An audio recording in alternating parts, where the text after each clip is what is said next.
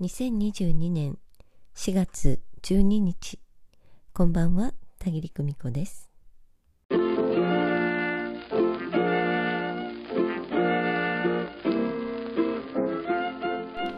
日は魂学4期歌謡チーム第2回講義でした。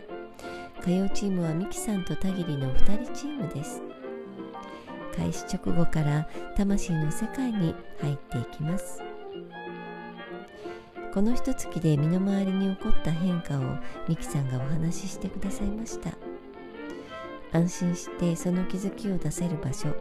それが魂学が作る学びの時空間です。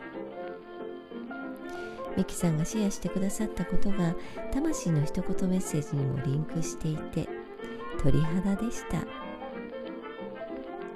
さて第2回のメインテーマエネルギーと言霊の中の一節をご紹介したいなと思います。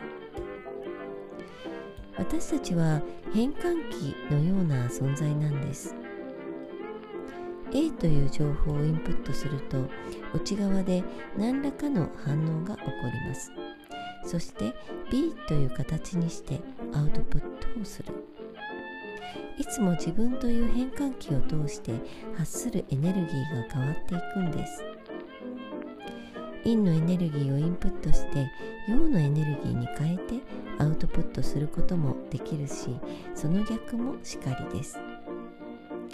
とてもシンプルな仕組みだけれど自分の内側でどんな作用が起こっているのかを考えることはあまりないと思います。インプットしたものをそのままアウトプットしていると思っているんです。しかし実際は同じ出来事に遭遇してもみんながみんな同じ気持ちになるとは限りません。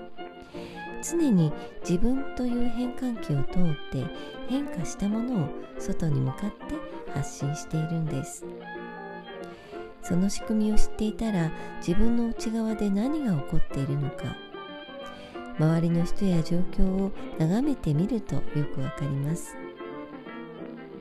自分が反応した通りのことがそのまま外に現れているかもしれません。いいも悪いもありません。ただそうなっているというだけです。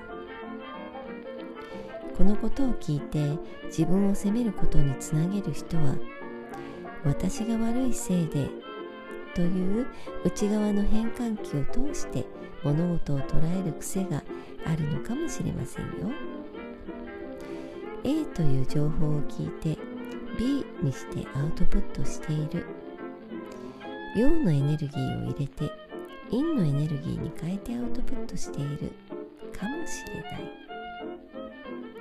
そう気づいたら静かに内側の世界を見直してみたらいいんです。自分の内側を通るたびにどんなものに変化させているのかを魂学はまだまだ木曜チームへと続いてまいります。今日の講義も本当に楽しかったです。えー、ミキさんとね、え、講義の内容そしてそれについてのいろいろなことまたそれ以外のことについてもたくさんお話をいたしました、え、今日も本当に楽しい講義の時間をありがとうございました。皆様にも今日はねその一節をご紹介いたしました。